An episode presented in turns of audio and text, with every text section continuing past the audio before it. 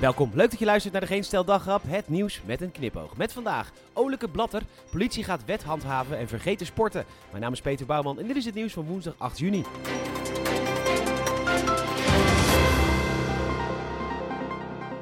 De dag begon zo vrolijk bij de NOS. Sepp Blatter was goed gehumeurd en genietend van het Zwitserse zonnetje. Hij sprak de pers te woord in het Duits en het Frans, zo op de eerste dag van het proces tegen hem en zijn UEFA-versie Platini.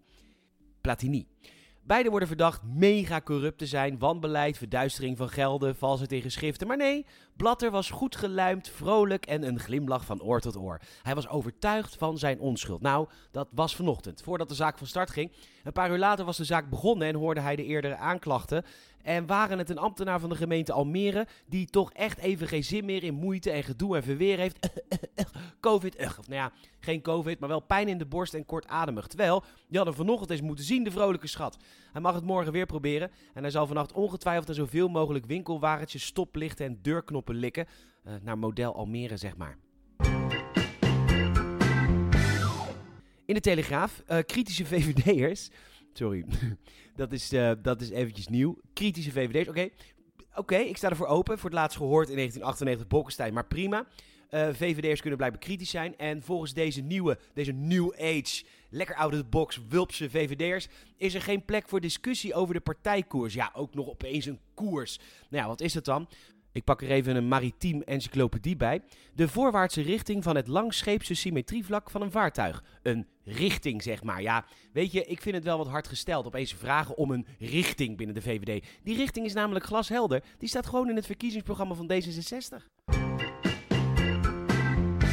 Nu.nl kopt, politie straft agenten voortaan altijd bij discriminatie. Mooi. Gaan ze nu ook bij verkrachtingen, moorden, diefstallen en alle andere dingen die net als discriminatie al lang strafbaar zijn handhaven? De Belgische koning Philippe heeft vandaag voor het eerst in de geschiedenis een kunstwerk teruggegeven aan de voormalige kolonie Congo.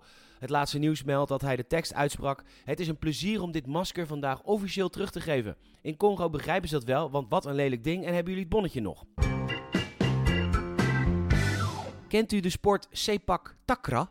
Uh, de kans is groot van niet. Het is een soort volleybal waarbij je de armen en handen niet mag gebruiken.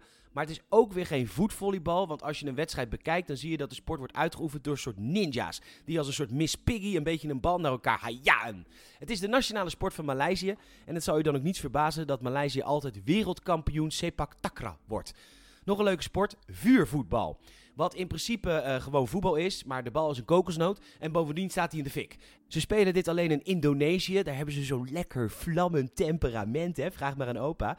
En het zal u niks verbazen, in fireball wordt Indonesië altijd kampioen.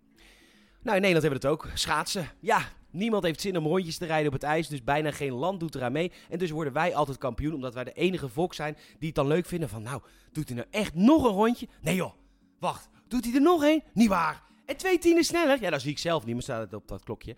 Wat gaat hij nou door? Nou, u mag zich verheugen.